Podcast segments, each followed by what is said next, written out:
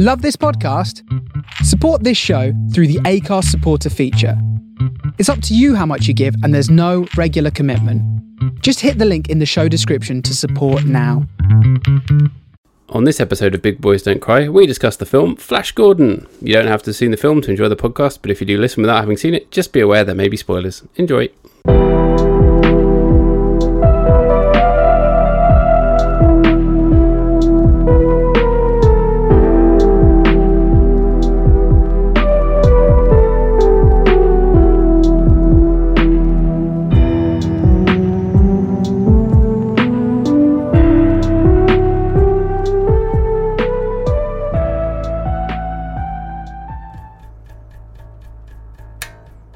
Can you hear that bass line? I can hear the bass line, yes. Good. How's the setup? Rob Gordon, it's time for a podcast. Yeah, you get it. That's beautiful. I was going to just sing that, but but because you know there's a bit of a gap, there's just enough of a gap that I might have gone Rob, and then you'd have jumped in. So you, I realized you needed the bass line, and I was like, do I plug in my keyboard to try and give the like pumping piano? And I was like, nah, I'll just grab the bass guitar. But you took a couple of minutes to join though, so I was sat here doing this for about three minutes, two or three minutes, just going. testing out the slap sound. That's um that's how they should have done it. Is just keep it going for five minutes before it comes in. Yeah. So the screen, so at the beginning of Flash Gordon, the screen's just blank for five minutes with the bass just going. Just really slowly, Flash is kind of zooming in like the Star Wars scroll. That's That would have been like, been. who's the bass bassist from Queen? Roger Taylor. That would have been his finest hour. yes, uh, Roger Taylor. Um, aside from Freddie Mercury, um, Is he the one who's the car pervert? yeah. Um, he is um, he's the drummer, not the bassist. Oh, yeah. He's the bassist. Um, but then. he he wrote um, I think he wrote the "I Love My Car" song, didn't he? That was Roger Taylor. Yes, that's the one. So I've got I've got the instrument wrong, but I'm right about the perversion in question. but he did he did co-write "Under Pressure" as well. Okay. Um, and That's a good song. Radio Gaga, I think, is another one that he did. Lady O Gaga. yeah, where do you stand on Queen? I like Queen. Um, I think their music is far more interesting than their fans. Is where I stand with them. That actually Queen created a lot of really great songs, but they've become so wrapped up in um they become so wrapped up in Britishness that it kind of detracts from the quality of the actual music they created. That's that's exactly it, isn't it? Brexit people love Queen, don't they? Yeah, yeah. Um, and and that's the thing is that actually a lot of their their uh, like um, oh, what's the one with the bass? Under pressure. we will rock you Oh, is another one. Um, that, that is a very good song. yeah everybody loves but it's become that that's kind of the issue with queen is that it's it's transcended the quality of the song and has become this thing that people do i think any band that has a jukebox musical for their music um lies in risk of the artists themselves um, being taken over by the wider cultural impact of their music. You leave Frankie Valli and the Four Seasons alone. It's the only one I could think of off the top of my head. um but um but queen i think are great i think particularly like their their early few albums are really fab but then i mean like bohemian rhapsody is amazing like See, that's Jim- one of their songs that I don't really care for. oh really But I think, as you as you say, I think it is because of the cultural, the place that his, it has come to occupy in British culture. I, it's a song that idiots like. but i'd say that bohemian rhapsody is one of the less british one of their songs I think that's Yeah. more of a worldwide thing. You, when people think of Bohemian Rhapsody, I think it's still Wayne's World is something that, Oh yeah, that comes to mind. we've never talked about Wayne's World on this show, have we? No, we haven't. We could talk about Wayne's World at some point. Party Um, on, Rob. It's when- one of my faves. Although I'm, I'm sure a bit like Ace Ventura, just just to keep flogging that horse. I, uh, even though we had nothing to say about the sequel last week, I I think it's one that I potentially have nostalgia for that might have some problematic elements, but that is still probably very good. I remember that one of them does have a little bit of a racism in it. Yeah, it's highly likely, isn't it? Yeah. Um, but Bohemian Rhapsody, I think, um, again, if you just focus on the musical element of it, it's actually a really interesting, fascinating, and actually quite radical song for a band like Queen to release. Absolutely, yeah. The problem is that everyone everyone appreciates it. Yeah, it's it's four albums in, and like it's incredibly progressive, inc- incredibly experimental, and they went with a six minute long song as a as a as a single, um, which is which is great. So yeah, I think um, I, I yeah, I, I think that's the that's the thing, isn't it? Is that Queen aren't just thought about in terms of their music anymore, and I think that's a bit of a shame because their music is very interesting and very good. Yeah. Um, my favourite member of Queen, aside from Freddie Mercury, obviously, who is one of the greatest frontmen, if not the greatest frontman of all time, um, is John Deacon, who was the bassist, who that's the one, who basically once Freddie Mercury died, he did the tribute um, concerts and did like an occasional charity thing um, and sort of worked on some of the unfinished recordings with them. And then after that, he's just decided Queen's dead without Freddie Mercury. Um, I'll continue working on the financial sides of Queen, but I don't want to be in the band anymore. And he's not particularly fond of the fact that Queen's continued with only half of the members um, making rubbish music with that guy who was on a talent competition show. Oh, so he's not part of the Adam Lambert show? No, no, he's not. They have some other guy who plays bass with that. Didn't know that. I assumed it was all of the original members. No, he basically just decided I don't want to do this anymore without Freddie Mercury, which I think is probably the right decision. Yeah, I think that's fair. You know, Brian May loves his badges, doesn't he? Yeah, yeah, he's he seems fine. I don't really know a lot about um yeah, and I don't really know a lot about Roger Taylor apart from that he loves his car. He loves his car. he should be allowed to marry his car. he should be allowed to, to marry his car. Um, yeah, I don't really know a lot a lot about him apart from Queen. Um, they seem like they're they're fine human beings, don't they? Absolutely, all of them. But you don't like Adam Lambert. You got you got beef with Adam Lambert. He's just, I mean, he's, he's just there, isn't he? I thought he seemed like a nice man. He can do the flamboyant frontman thing. I think yeah, why not let him have a go? It, it just all feels very fabricated, and I think maybe that's the the issue. Is I wouldn't go and see Queen and Adam Lambert in the same way that I wouldn't have gone to go see Queen and they got the singer from Yes. Was it Yes? Oh, really? I can't. It was one of the other bands Yes. around then. Surely not. No, Paul Rodgers from Free was the guy. Free. That's right. Another single word band from the seventies. Yeah. Um, I wouldn't have gone to see Queen and Paul Rodgers No. either. And also, I always felt that was an odd fit because Paul Rodgers' voice is very, very different from Freddie Mercury's. Yeah. He's a "Eh, you guy. It's it's like when Chris Cornell used to do "Killing in the Name of" with um, Audioslave. Oh yeah, that, sh- just that shouldn't have been allowed. Wrong about it, yeah. Uh, Audioslave were good enough with their own music. They didn't Exactly. need to do Rage Against the Machine songs. As much as I will always love Chris Cornell and all of those guys till the end of time, yeah, that they should have just left that out. Yeah, just just play Cochise again because that was a banger. But twice as fast. yeah, do, do do they should play it three times, one at normal speed, one at super slow speed to turn it into like a doom metal song, I actually love it really really that. fast. I love it when bands play their songs slower than they are on the record live. Nine times out of ten, they play it faster, and it just sounds wrong to me. We've talked about this Some, before. some, I think. I think it works both ways, doesn't it? Sometimes when they play it faster, it works really well. Like when you see Queens of the Stone Age live, oftentimes it's a little bit faster because they're one of those rare big bands that often doesn't use a backing track. Yeah, Um, so it does feel more fluid and it sometimes gets, you know, it does feel faster, but it does kind of work with them. Um, but other times, yeah, you hear stuff and it's quicker and you're like, no, there's something doesn't feel right about this. Yeah. So what I'm saying is, I'd have liked the soundtrack to Flash Gordon to have had it at maybe about this speed. Oh, that's out of tune.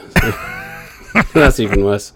Yeah, about You wanted speed. a Sun Zero Zero Zero Yeah. Zero whatever soundtrack. Hush.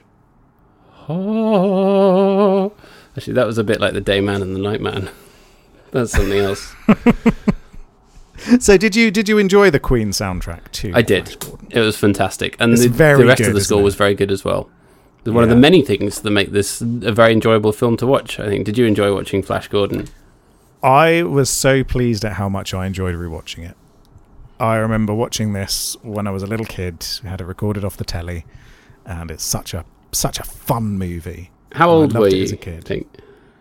God, I must have been really young. I think I used to watch this around the same time that I was watching like Star Wars. Yeah, I don't I don't it's it's not one of those films where I remember the first time I watched it. So I was that young that I don't remember having watched it for the first time. Yeah, and I think this was probably shown to a lot of kids, but I was qu- sort of quite surprised by how horny it is. And there's some stuff in it that I, I think I would have considered inappropriate, perhaps. I, I first read when I was 13 or 14, which I think is just the right age where you're just about old enough to appreciate that kind of stuff. But yeah, there are a few things in it where I was like, I don't think the nine year old me who watched Star Wars would have got that, or might have gone over my head, or I might have gone, oh, that's a bit rude. There's a lot of innuendo in this movie as well. Yeah. So not just the overt um not just the overt sexual scenes. Not no one gets their baps out. No one's hanging dong in Flash Gordon. It's not. What's that? What was that one? Three hundred and sixty-five days. It's not that in space. it's not that. But there is very sexually suggestive comments made, but also innuendo that um that kids would not necessarily get when watching it. yeah. Um but it's uh, yeah, but it is it is quite a raunchy movie. I think he's a bit of a horn dog. Flat Flash is a flat Flash Gordon. Um, I don't know whether Flash Gordon. I, I've not watched the original TV series, and I've not read the comics. Um, because it comes from the 30s, doesn't it? It's one of those serial adventures. It does, yeah, and I don't think I ever really fully picked up on that until I just started doing some background reading for this. I, was, I just thought of it as this silly camp movie that I watched at school and was like a bit of a a bit of a pop culture relic. I didn't realize it, even that it was based on comic books, but when you think about it, it totally makes sense because there's so much weird stuff in there that's like what they thought was futuristic in the 30s and 40s that has kind of made its way to the 80s film, but has also been updated in the right way for the time, but that is now weirdly dated in a way that you can sort of tell. But yeah, there are, there were mm. other films, there were TV series. I'd never seen any of them, and I've I've never. I don't think I would bother because this film's perfect. it is perfect, isn't it? Um, they um, so so you have uh, essentially what Flash Gordon was was competition for Buck Rogers in the 30s. So Buck Rogers, I think, was late 20s, going into the 30s as this roguish guy in space, being a cheeky man in space and having adventures. Here's what I know about Buck Rogers. There's a song by Feeder called Buck Rogers. He's got a brand new car. Um, and there's a thing in space car. Yeah. There's a thing in Alan Partridge when he's looking at a house and he says it's got a Buck Rogers toilet. That's that's literally all I know about Buck Rogers. I have could not bring to mind an image of what any of it looks like or the aesthetic or anything. I just know about it from references in pop- popular culture. And there must have been one in The Simpsons because that's my source of everything. I, I'm not sure if there was. Um, that Buck Rogers also, weirdly enough, um, beat Flash Gordon to the punch in terms of a movie Right. um, adaptation. So in 1979, they made a Buck Rogers movie, oh. which didn't do that great. And then that turned into a TV series, which was relatively popular. Um, I think it got a couple of series out of it, and it's become kind of a cult classic. Um, so yeah, weirdly enough, Buck Rogers was ahead of Flash Gordon both times round. Um, but also, I think that um, George Lucas, before he did Star Wars, he wanted the rights to make a Flash Gordon movie, didn't he? Well, I read that he turned it down Oh, he turned it and down was doing because he was doing Star Wars. Ah, okay. Well, there we go. Um, But in many and, ways, this um, is the opposite of Star Wars, isn't it? It's it's a very very interesting and I think apt comparison because Star Wars came out in 77, right? Mm-hmm. So they'd have been working on this with the knowledge of that and what a kind of big thing it was in pop culture. And then Empire Strikes Back as 81. Is that right? Yes, yeah, that's right. It was 80 or 81. So this is after Star Wars has kind of broken that mold, but before any of the sequels have come out. And then they come out with Flash Gordon, and it's just, as you say, it's the complete opposite of Star Wars. As much as I love Star Wars, it ain't horny, is it? No, no. Um, even less horny in the new in the new films than the old ones. In fact, well, as long as we're not talking about Emperor Palpatine, of course. of course. Um, I'm reading here that George Lucas did attempt to make Flash Gordon in the 70s, but w- couldn't get the rights. Ah, interesting. Because um, Dino De Laurentiis had the rights, who then um, did make it. Um, and so, um, but but yeah, essentially, because um, when did they? I wonder when they started because they they've been various attempts, and Dino De Laurentiis has had had the rights to Flash Gordon for ages, but kind of sat on them. Um, and what's interesting here is when you look at kind of the the elements of Flash Gordon, it's it is kind of in in some places does have a bit of an Empire Strikes Back about it, doesn't it? The swampy sections are very much like Dagobah in the Empire Strikes mm. Back the combat scenes as well, the way they're set up with sort of guys fighting on platforms and that kind of thing. I don't think there's a direct through line there necessarily, but it's aesthetically similar. Yeah, yeah, exactly. Exactly. And so I wonder how much of it is a coincidence because they were running alongside one another really in development. Like Barbie and Oppenheimer. exactly. Exactly um, but yeah, it's uh, but yeah, it's an it's an interesting one. But I think that's quite an interesting point to make about it being kind of the anti Star Wars, um, in more ways than one as well. Because actually, Flash Gordon was a huge influence on George Lucas. When you look at what George Lucas was influenced by when he went on to when he was creating Star Wars, it was things like Buck Rogers, things like Flash Gordon, and then obviously things like Japanese cinema yeah, um, and and westerns and things like that. He was pulling a lot from American serials alongside the revolutionary. Um, you mean like Lucky film. Charms?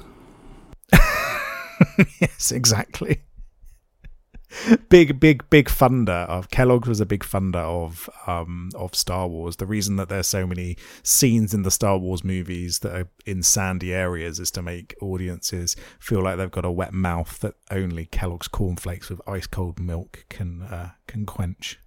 Yeah, those hills from. that the um, Tusken Raiders jump out of, those are those are made of cornflakes.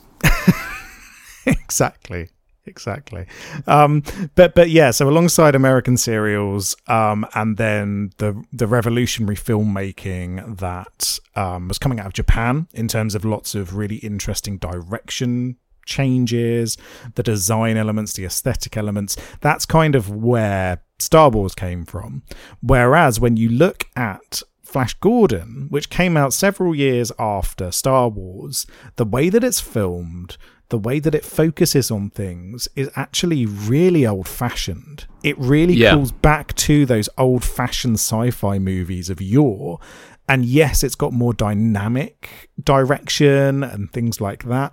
But actually it's it's a really old fashioned movie. It feels like one of those those adventure romps that Hollywood would create, doesn't it?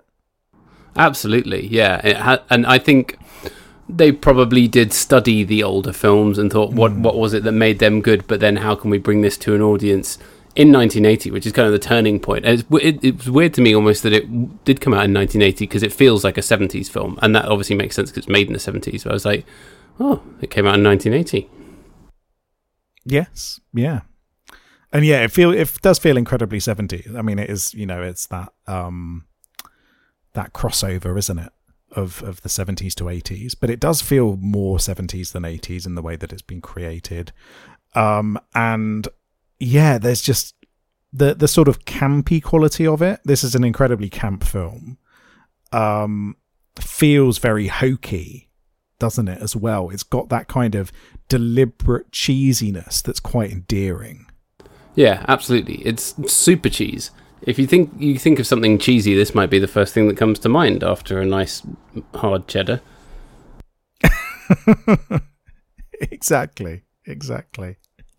um, so, um, so I guess maybe we should do a little bit of an overview of what Flash Gordon is about. Yeah, because I, I wonder, it's not talked about that much these days, is it? I wonder how many people have seen it who are at our age or younger. I, I wonder if, like, the Gen Zers, I know all of you listen every week when you're taking five minutes away from big TikTok. fans. But, it, but, know, I don't think Flash Gordon's circulating on TikTok, is it?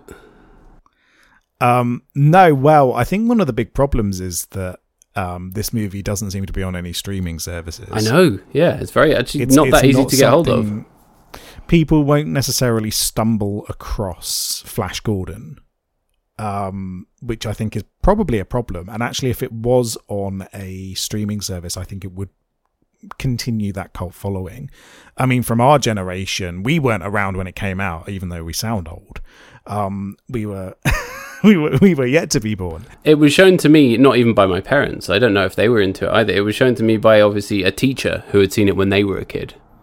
Oh, right. Okay. I remember it was Um, like because you know I went to boarding school. It was one of the. It was Hmm. a weekend film. So if you stayed in at the weekend and didn't go home, I sometimes I would just to hang out with my mates and have a laugh.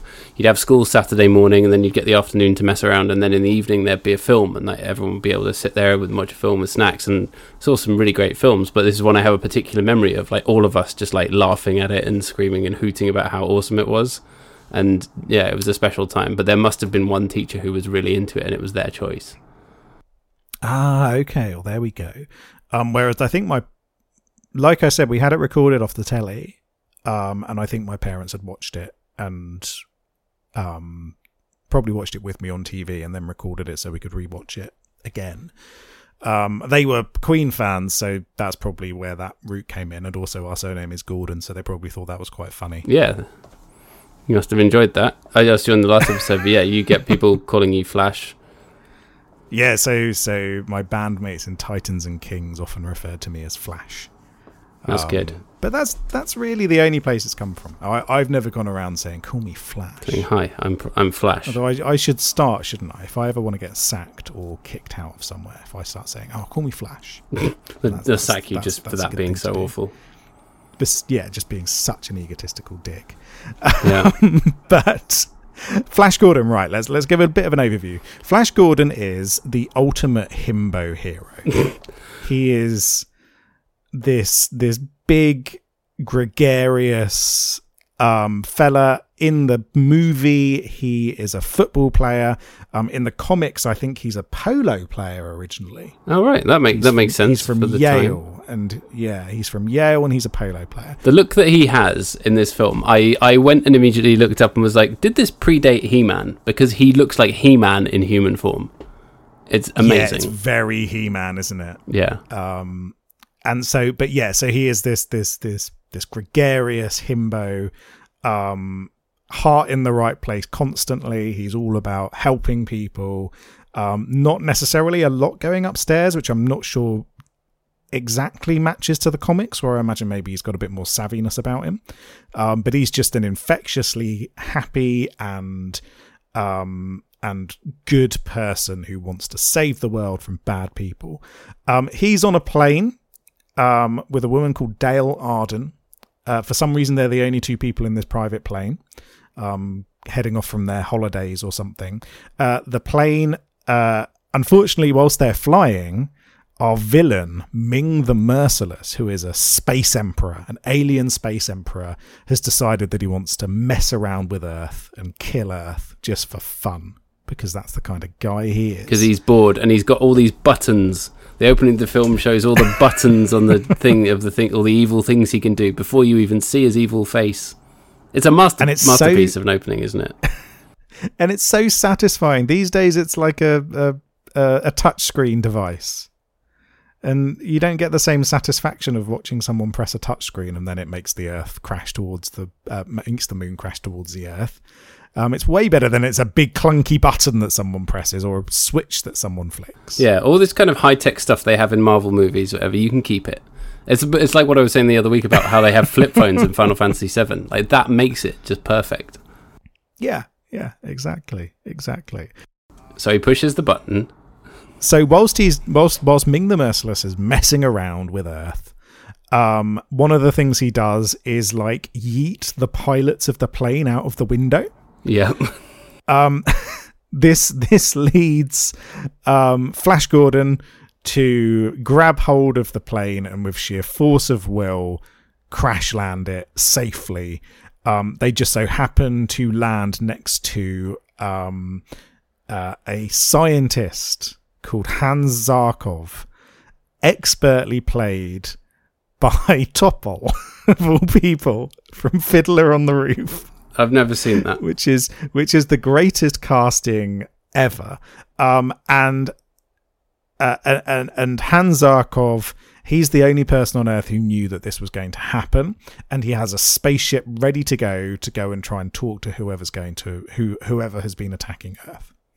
So they decide. Well, Zarkov decides and kidnaps the other two, Dale and Flash, to go off to this mysterious place in space and it looks like they go through a wormhole but i don't know if it's like another dimension or a dimensional rift. It's never really explained. All you need to know is there's there's evil aliens on a weird funky part of the universe where everything looks like one of those cool like ink painting things where you drop colored ink into water and swish it around it's really cool looking. That's one of the great things about this movie is that everything looks really vibrant and bright and colourful and weird. Yeah, and um, actually, it's the oh. kind of thing where the effects should be so dated and so janky and should just look awful, but they actually look awesome, don't they? Yeah, Even the scenes when, yeah. like, Brian Blessed and his flying men are flying across a painted background, like static background, they look amazing and they look really real and vivid. And it's just, it's more, I guess, to do with the way that it's shot, isn't it? And the way that the whole world comes at you. But yeah, there's something in that that just, like, no CGI could ever replicate, could it? Or and touch. I, I, I think I think the thing is, if you have a cohesive aesthetic, then actually it works. When you look at movies like Suspiria, for instance, Suspiria isn't realistic looking, but it's one of the most beautiful films ever made, with all of those amazing, vibrant colours and lighting and everything. And I'm not saying that Flash Gordon is as big a masterpiece as Suspiria, but it's a similar kind of thing where they were looking for a specific way to create this world and they stuck to it, and it's still really effective. I mean, there, there's a few bits here and there, like you said, with the painted backgrounds. I think it's the green screen elements that really do sometimes look a bit dodgy. Um, when he's riding a hover cycle, for instance, you can almost see the strings. Oh, yeah, when he's riding this hover cycle thing through space without an astronaut suit on or anything, as if like the wind wouldn't just whip you off, or as if you'd have enough oxygen to breathe up there. He's he's there in his vest, just like I'm flying through space on my hover cycle. What of it? Yeah, 'cause this film's- Flash Gordon's great. Dedication to the himbo is out of this world. He he's the world's greatest himbo, Flash Gordon. yeah, Um, but basically, what happens then is they land and they've got to try and get all of these different groups who Ming is controlling with his evil Ming hand, and um, and get them to join forces together. And together they'll stop Ming and they'll bring peace to Mongo, which is the collection of worlds that that Ming the Merciless rules. Um, and along the way, you'll see lots of really silly costumes and lots of nonsense, and you'll see people melt. And there's some really weirdly grotesque scenes, like some guy's eyes popping out and Yeah. things like that. Loads of really random stuff where you'll go, "Oh, that's interesting. I'm glad I'm watching this very strange movie um, that's got a cult following." yeah. And be- before any any of that stuff happens, there's like a long scene. So they go through the through the portal and they end up in Ming's court. And there's a really long scene in there where all of his weird people are there. He's sort of explaining the plot to them, and then Brian Blessed is there. Timothy Dalton's there, being the other kind of leader of the faction, night guy. And then um, Flash Gordon has to fight a bunch of the guys by throwing footballs because he's a football player. Yeah, for a brief moment in time, American football nearly saves the day. Yeah, he nearly wins. Perfect. They just suddenly they have all these like iron footballs and he's just chucking them around. He's like, "Yes, you go, himbo." Yeah, it's it's so great, so great, and moments like that are what makes this. Um, ah, that scene goes on for ages. It was like you're, you're half an hour into the film and we're still in Ming's court. And I was like, I thought at this point he'd visited three planets already, but there's a lot of Ming talking about stuff. Well, well, that's it's a really good setup scene because it shows how Ming is evil. Because um, I mean, there's some amazing actors in this movie. You've got Yeah. Brian Blessed, we've got Timothy Dalton, we've got Topol, and also we've got Max von Sydow as Ming the Merciless, and he is phenomenal as The man villain himself. but he has hardly any screen time. So I think the fact that they had that scene at the beginning quite early actually does set up that he is a villain to be feared because after that he's not really in it that much. You No. don't cut back to him that often throughout the rest of the film and actually he's quite distant from Flash Gordon's antics. Yeah, and I think that works well actually. A bit like uh, in the, in the opening scene, you it shows his his hands and you hear him talking away before you see his face. I think less is more. Yeah, it's yeah, they they use it really well. Um almost like um King Koopa in the Super Mario Brothers movie, which I thought of a few times when I was watching this in terms of this has a really bold aesthetic, it's got an amazing cast, it's a shit piece, it's got a cult following. This is a better movie than the Super Mario Brothers movie, definitely. But there's all of these similar through roads, and in fact, the way that they treated Dennis Hopper's King Koopa, where you occasionally go back to him, and basically all he's trying to do throughout the movie is be a creepy pervert, which is exactly what Max von Sydow's doing in this film. That's his character arc. Um, it's yeah, it, it, it there are these similarities there between those two films. Uh, that's a very apt comparison, and I didn't think of that. But now, now that I've heard that, I'm never going to be able to get it out of my head.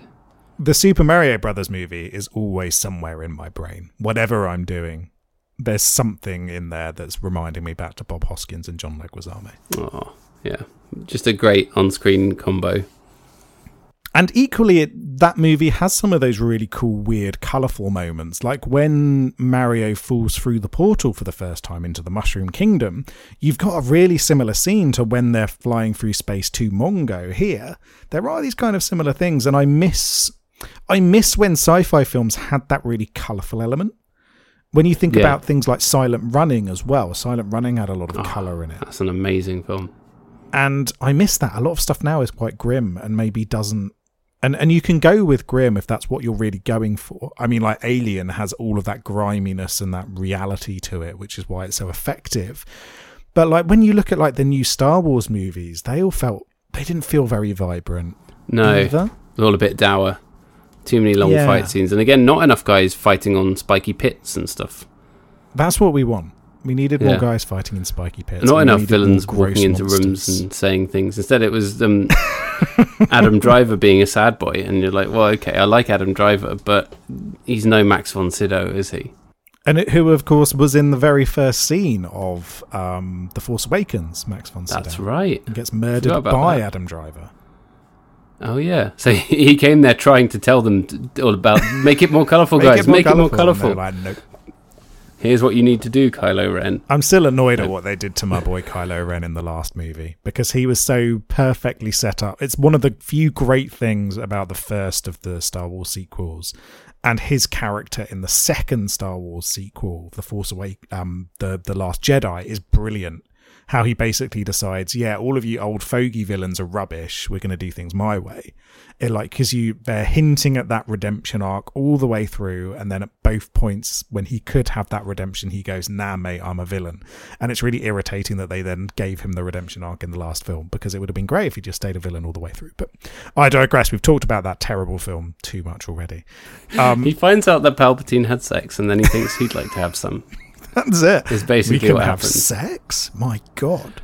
Um, Whereas in this talk- one, Ming the Merciless is is having lots of sex already, so he just doesn't. He just is happy to carry on being progressively more evil and disgusting as the film goes on. Yeah, he basically is just a real nasty piece of work. Genuinely horrible human being in all all ways, shapes, and forms. Yeah. Great. There's no redemption arc. There's there's none of that. It's he is just a pure and simple villain. No, precisely, precisely. Um, if people talk about a mustache twirling villain, this is the mustache they're talking about. yeah, it's a perfect example of you don't need to make your villains overly complex for them to be effective. No, but not every villain needs to be the Joker. No. you can do a Ming the Merciless, and he can just be really evil, and you can want your guys will want to beat him, and your audience will want your guys to beat him. Max von Sydow walks out in front of the court and says, "We live in a society." And then the long scene in Ming's court progresses. Yeah. I just want to watch Mongo burn. um, so let me. I've still not seen it. You, you've not seen what? Joker. No, no, I'm making a reference to um, whatever is it called? The Dark Knight. Was it the middle one called The Dark Knight? Yeah, we have Batman Yeah, The Begins, Dark The Dark Knight. Knight, and then The Dark Knight Rises. I'm making a Yeah. reference to The Dark Knight there and the Heath Heath Ledger Joker. Yeah, yeah. I've seen those ones, but I've not seen Joker. I wonder if they're going to do Joker in one of the new Batman movies, or whether they'll just leave them separate because they're making Joker two, aren't they? With um, Are they? Lady Gaga's in it. Okay. Which is the next Batman? Is it a Batman or some Batmen? It's the Batmen, surely. The You've had- Batmen. You've had the Batman, so now it needs to be the Batmen, or maybe maybe they're going to go down the Alien Aliens route, and it's going to be Batman's, the Batman's, No, Batmen, surely. Like Spider's Men. Batsmen. Yes. No, but then that that's that then sounds like it's going to be a cricket, cricket film. biopic, doesn't it? Joaquin Batsman. Phoenix is a disgraced cricketer against the world. Joaquin, I Oh. know you listen every week. Yeah, come on. Let's make let's make a let's make a cricket movie with you. It will be like Taxi Driver, but it's a cricketer. It'd be fun because we don't know anything about cricket. I, I No, know it- some about cricket, but I, I, I'm not really into it, even though my family is. So yeah, I spent a summer playing cricket, and I came out none the wiser about how it works. So um, my parents wanted me to do a sport so that I could get guitar lessons. And they're like, "Oh, you should go do some sport, and then maybe we'll give you guitar lessons." So I did cricket and hated it, and then I got my guitar lessons. fair. It was worth it. It was, it was, it was worth it. And then I learned guitar for a little bit, and then, I mean, I didn't get very far learning guitar properly. I just ended up just picking it up on my own as well. You know, Yeah, I'm- Hey, you did your thing. generally self-taught everything. Um, but yeah, that that's the story of how I became a musician. It started with cricket, a game Oh. do not enjoy. That's a good story. We should make a movie of that. We should. How a mediocre musician came from being an even worse cricketer. It's the Um, inspiring story that's inside every one of us. Um, so, um, what was I going to say? Oh, yeah, there's loads of really great, weird moments in this movie that I love.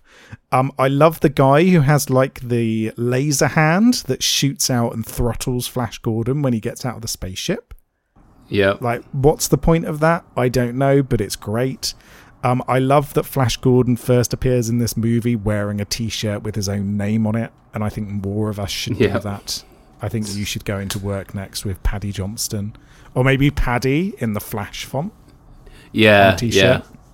That's probably not hard to find on one of those dodgy websites. Yeah, I think you should do that. Um, and I like all the weird, gross moments, like I mentioned. The weird eye popping is incredibly gross. There's a villain who falls onto some spikes, and then for some reason it makes him like semi melt, and his eyes pop out, and his tongue pops out. It's very gross. Yep. Um, there's the weird scorpion thing in the gross woods, um, hiding in a little, hiding in a little tree trunk. Um, Put your hand in the re- trunk. yeah, it's basically stolen from Dune, that isn't it? Yeah. That's the same yeah. as the fear is the mind killer um, scene, but with a massive himbo who's just thinking, um, that's a gross scorpion instead. That's, that's the thing. the it's in many ways the opposite of Dune as well, isn't it? Imagine Flash Gordon from this movie in Dune, and it's like, oh my god, there's all of these things I need to think about in terms of like family legacy and empire and and colonialism, and then you've got Flash Gordon just going, do do do do do, gonna kill the bad guys. That's yeah. Bring it on. Sandworm. He's riding a sandworm and he gets a cowboy hat out of nowhere and just goes, Yahoo! yeah, I'm riding the worm.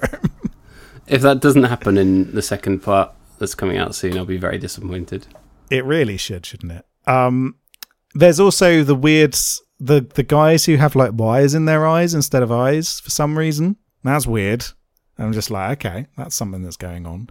There's a Um, lot of but good also- masks as well. There's like the creepy Oh, yeah. henchman guy in the mask. Creepy henchman guys with like, yeah, you've got the guy with the mask that makes him look like Kryten out of Red Dwarf.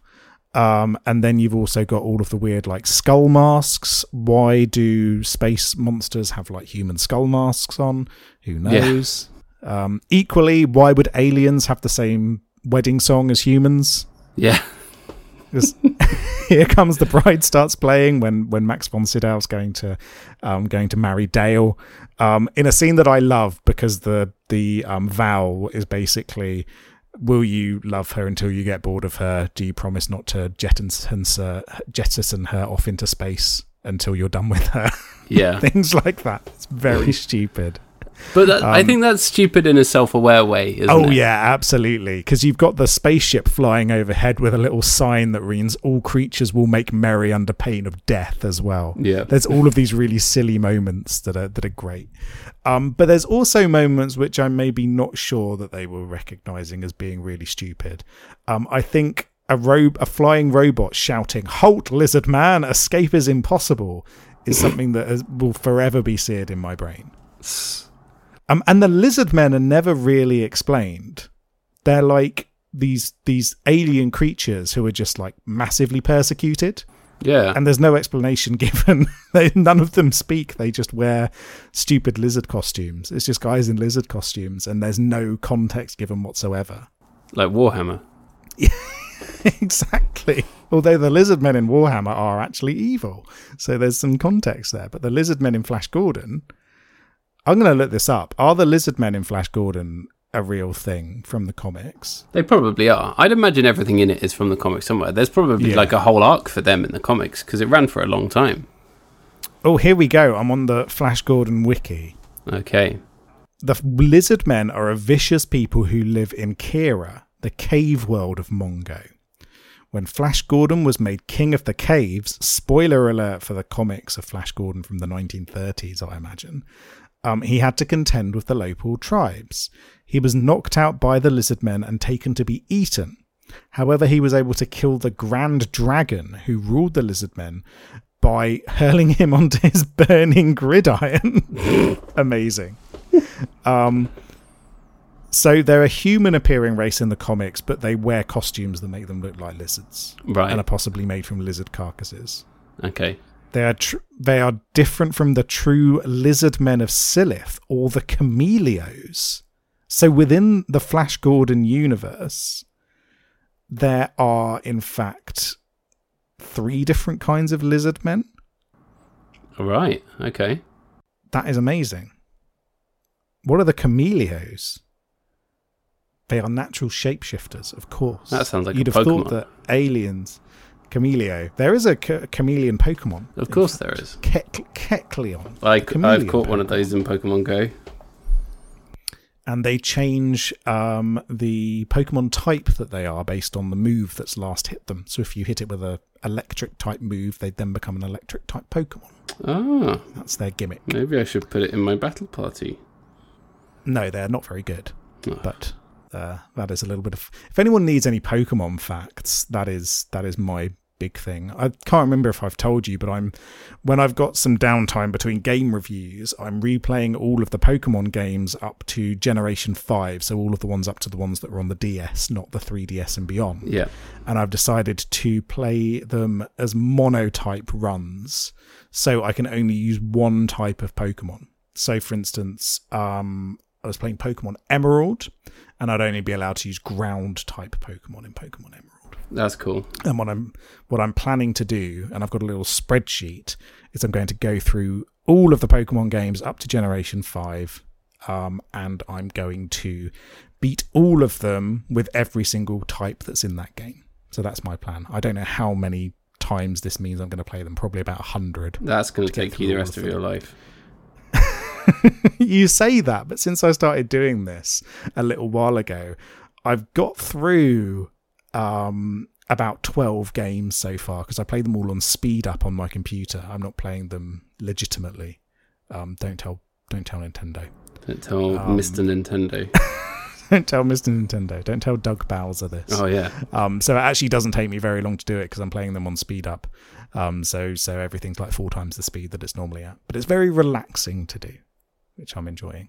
Um, I don't know why, by the way, a race of lizard creatures from Mongo would call themselves the Chameleos, since I imagine chameleons don't exist.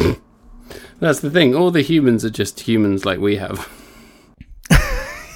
yeah, and that that's the great thing, isn't it, about this? That they're they're all these aliens. Apart from the only thing we get is that Ming the Merciless has green blood. Yes. But the other the other aliens don't. They've all got regular human blood. When he gets impaled, it's yeah. It, there's green blood on the spike. When he pierces his chest Yeah. on a spike. But when like um when when uh, what's he called? Barin? Prince Barin? Prince Barin. Um Not when- confusing when, at all. when- not confusing at all, no, not in the slightest. When they're having a little fight on the spike platform, um, when he gets hit with the whip, it's red blood. yeah. So clearly, the different races of Mongo um, are different species, or maybe Ming's so evil, but now he's got green blood. It just changes whenever it wants to make a different point. If it wants you to think that it's actually bloody gore, great. If it wants you to think, oh, he must be some weird species of evil wizard, green blood. There you go. Yeah, because then you've It got the deep. woman who gets shot with a laser and then melts like the witch from Wizard of Oz. Yeah. It's all over the place and it's brilliant. That's what we. That's what we want to see. Yeah, and it would be nothing without the kind of secondary characters, wouldn't it? So Timothy Dalton and Brian Blessed, mm. I think, actually make this film because the himbo thing's great, but their kind of interplay and their sparring and all that kind of thing is really funny, and the way they interact with the overall story works really well as kind of explaining a bit of the kingdom of Mongo and how it works and that kind of thing. And it's also just both of them sort of giving peak them performances, I think. Yeah, no, they're both incredibly Timothy Dalton and Brian Blessedy.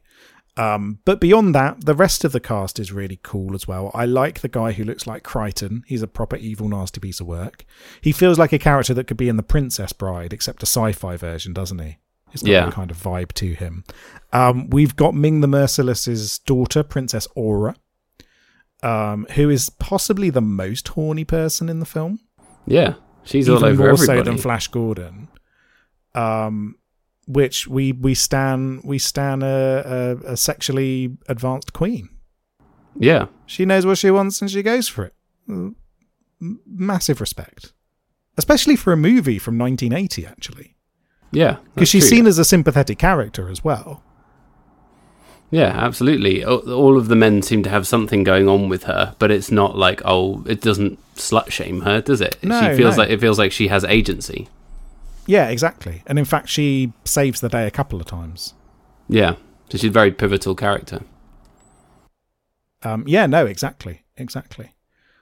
Um, so, um, so yeah, so she's great. Um, Hans Zarkov is brilliant. Our, our very um, strange human scientist who threatens Flash Gordon with a gun, and before we know it, is like best friends with them. He manages. They try to brainwash him, but he's singing Beatles songs in his head Yeah, thinking up lines of Shakespeare in his head, which stops the brainwashing from taking place. Um, it's a very good, very good scene where they spend a long Yes. time like reversing through his memory, and it didn't, it didn't work. it's a great scene though. It's really odd. Um, and um, and who else have we got though? There's lots of great little minor characters in this movie. Everybody's memorable, and I think that's what's so good about it. I mean, there's Dale. We talked about Dale, didn't we? Yeah, Chip and Dale. um, and and so ev- everybody's got their part to play and everyone's memorable. You won't come out of this movie thinking, "Oh, none of these characters are memorable," because actually, maybe they're a little too memorable. Yeah, it's almost like they're they're competing for space. Which Yeah, one's going to live in your head ro- rent free? And ev- everyone's really hamming it up. Everybody understood the assignment here for this movie, which is this is a comic book brought to life. Um, so I mean, obviously with Brian Blessed, you know exactly what you're going to get, but Timothy Dalton is like concentrated Timothy Dalton. If you were going to make an orange squash, but a Timothy Dalton squash, this is undiluted Dalton right here. This is how we're going to get the Gen Zs on board. I'm going to do a TikTok of it of, of Brian Blessed saying Gordon's alive, and then I'm going to say that he lives in my head rent free. There we go. That's what they say. There we go. Um. I think this might have been the first time I ever saw Brian Blessed. You know? Oh, really? Yeah. Maybe. It and I just realised as that he was an icon.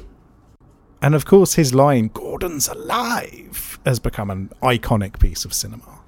Yeah, that's up there with the maybe you shouldn't be living here, isn't it?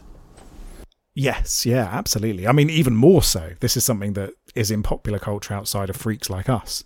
Yeah. Um, did you know that he played he played Old Deuteronomy in the original production of Cats? What? Yeah, I imagine that. that. Imagine seeing Brian Blessed in Cats. Imagine Why the Brian Blessed. wasn't he in the film?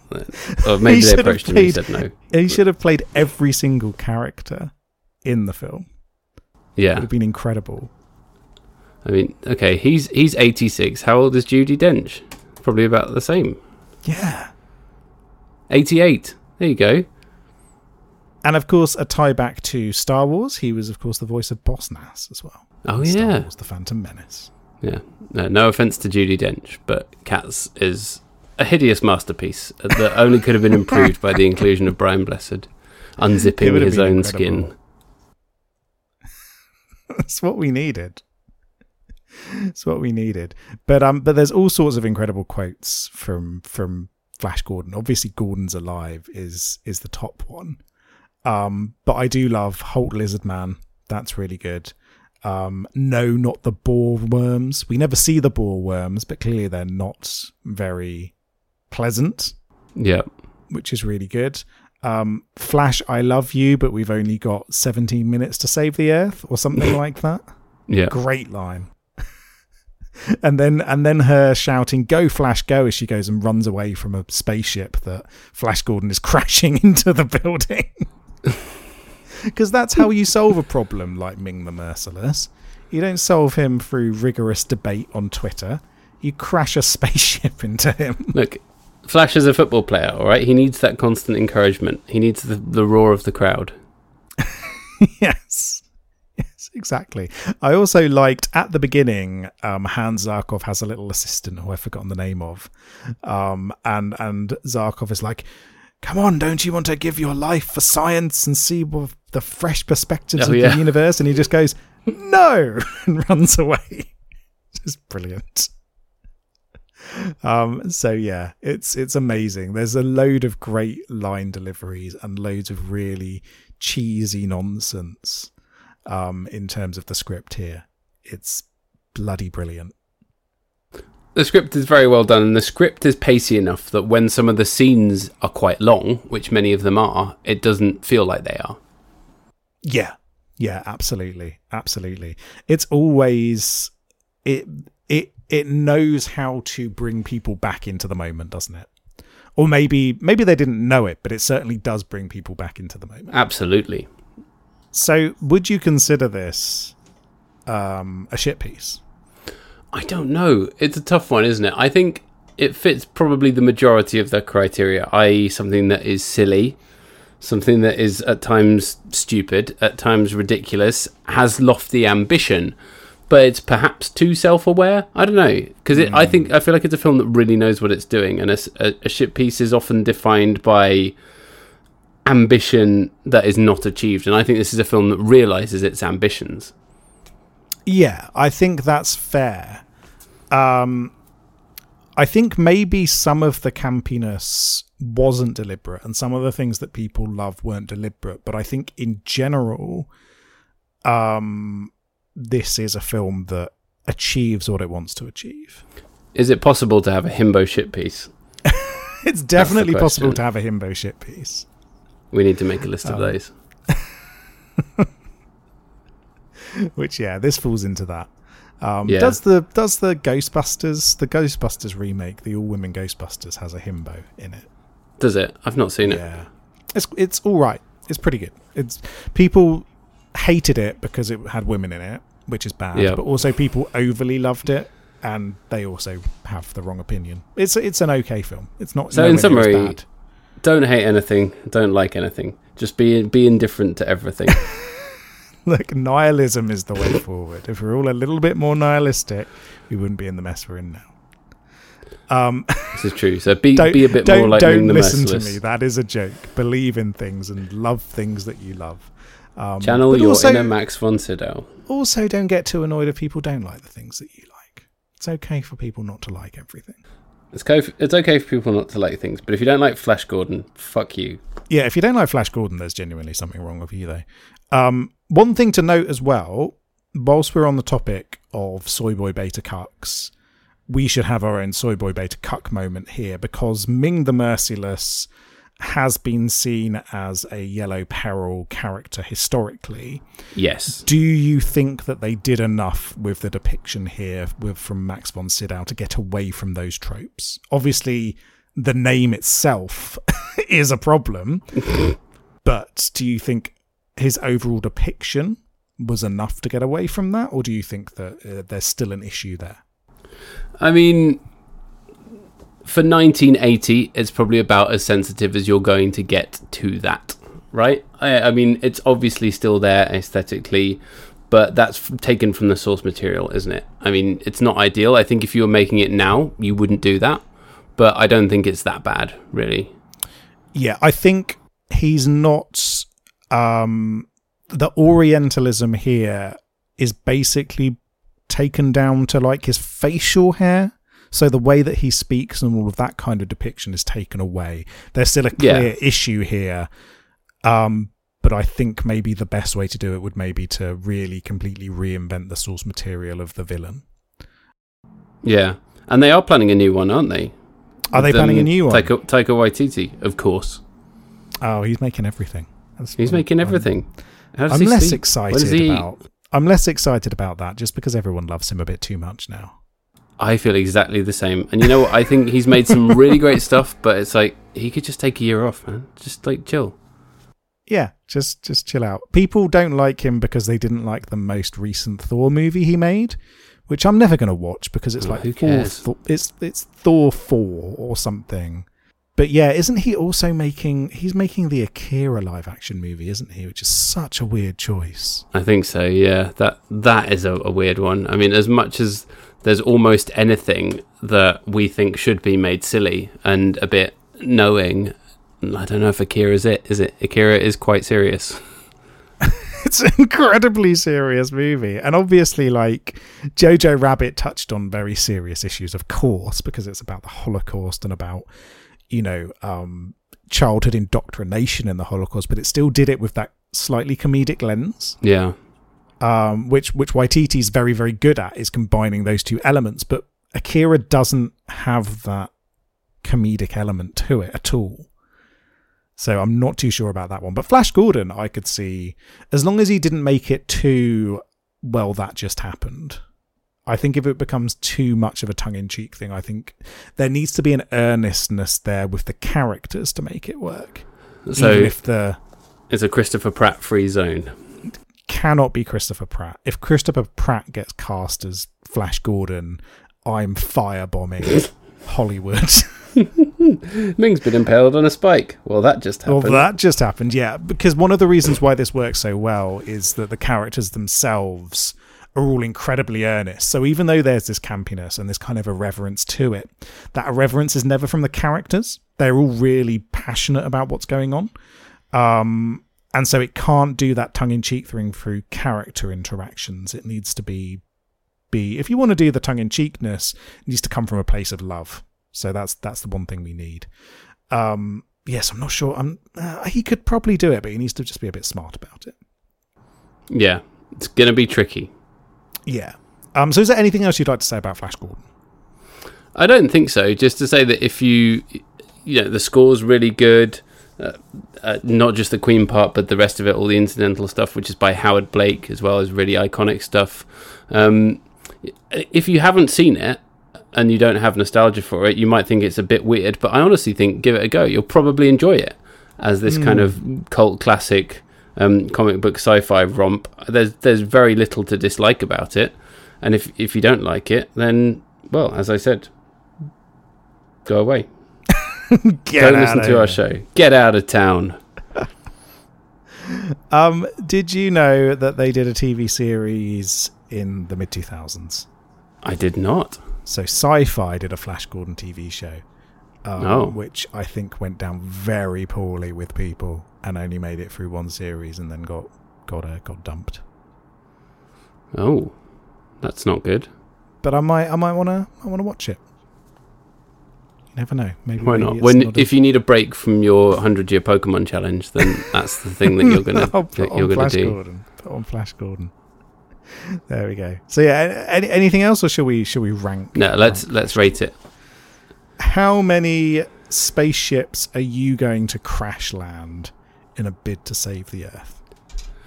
Of a possible twenty, I'm gonna crash land sixteen spaceships.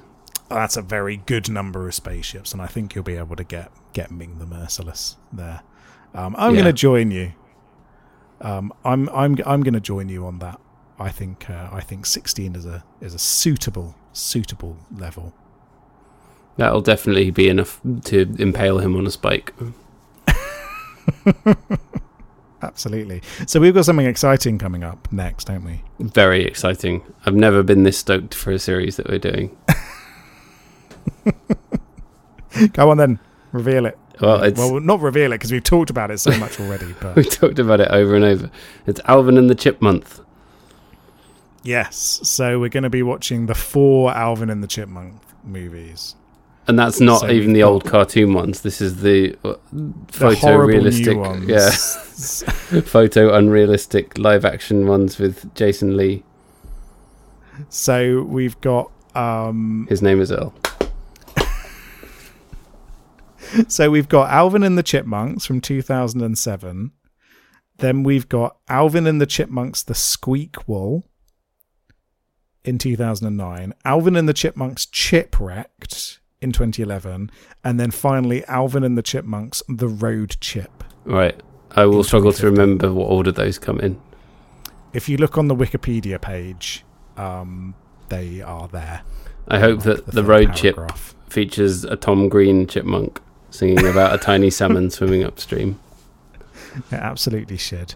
Um, so, are we going to do two movies for the first one? Because I've got a little bit of holiday. Yeah, that's right. We're going to do, do a you double want to do bill. two and two? We'll double bill them because also, uh, are we genuinely going to have enough to talk about? well, I think we're going to have to dedicate a whole episode to the road chip. So We'll see how we get on with the third one, maybe, and then we'll make a judgment call. yeah, but yeah, we'll we'll do the first two then for the next episode Absolutely awful. I don't know why we decided to do this because we hate ourselves. because we hate ourselves. So, Chiptember is that what we're Chip gonna call it? Timber, yeah. Alvin and the Chip Month, Chip Timber. That that's still better than Chipwrecked or the Road Chip, isn't it? Well, I I quite like the Squeakquel though. I think that's quite. That's clever. that's good. I'm okay with that one. Yeah, absolutely. Um, oh, I'm just looking at the, the the poster and I hate them already. Don't spoil They're it. just Don't most- spoil it. The most irritating looking chipmunks I've ever seen in my life. And you've seen a lot of chipmunks. I've seen a lot of chipmunks. I've seen a lot of irritating chipmunks that I hate, but these ones they take them, take the biscuit. anyway, All right. Well, next time. thanks a lot for tuning in. We hope you enjoyed Flash Gordon. If you haven't seen it, go watch it. We love it. Um, you can find us on Twitter. We will not call it X at Big Boys Don't Pod. You can email us Big Boys Don't Cry Podcast at gmail.com if you want to tell us that Gordon's alive. And we'll be back next week to talk about Alvin and the Chipmunks and Alvin and the Chipmunks the Squeakquel. Yeah, that's the one. That's the Oh, I one. can't wait. Alrighty. It's going to be great. Bye. All right, bye.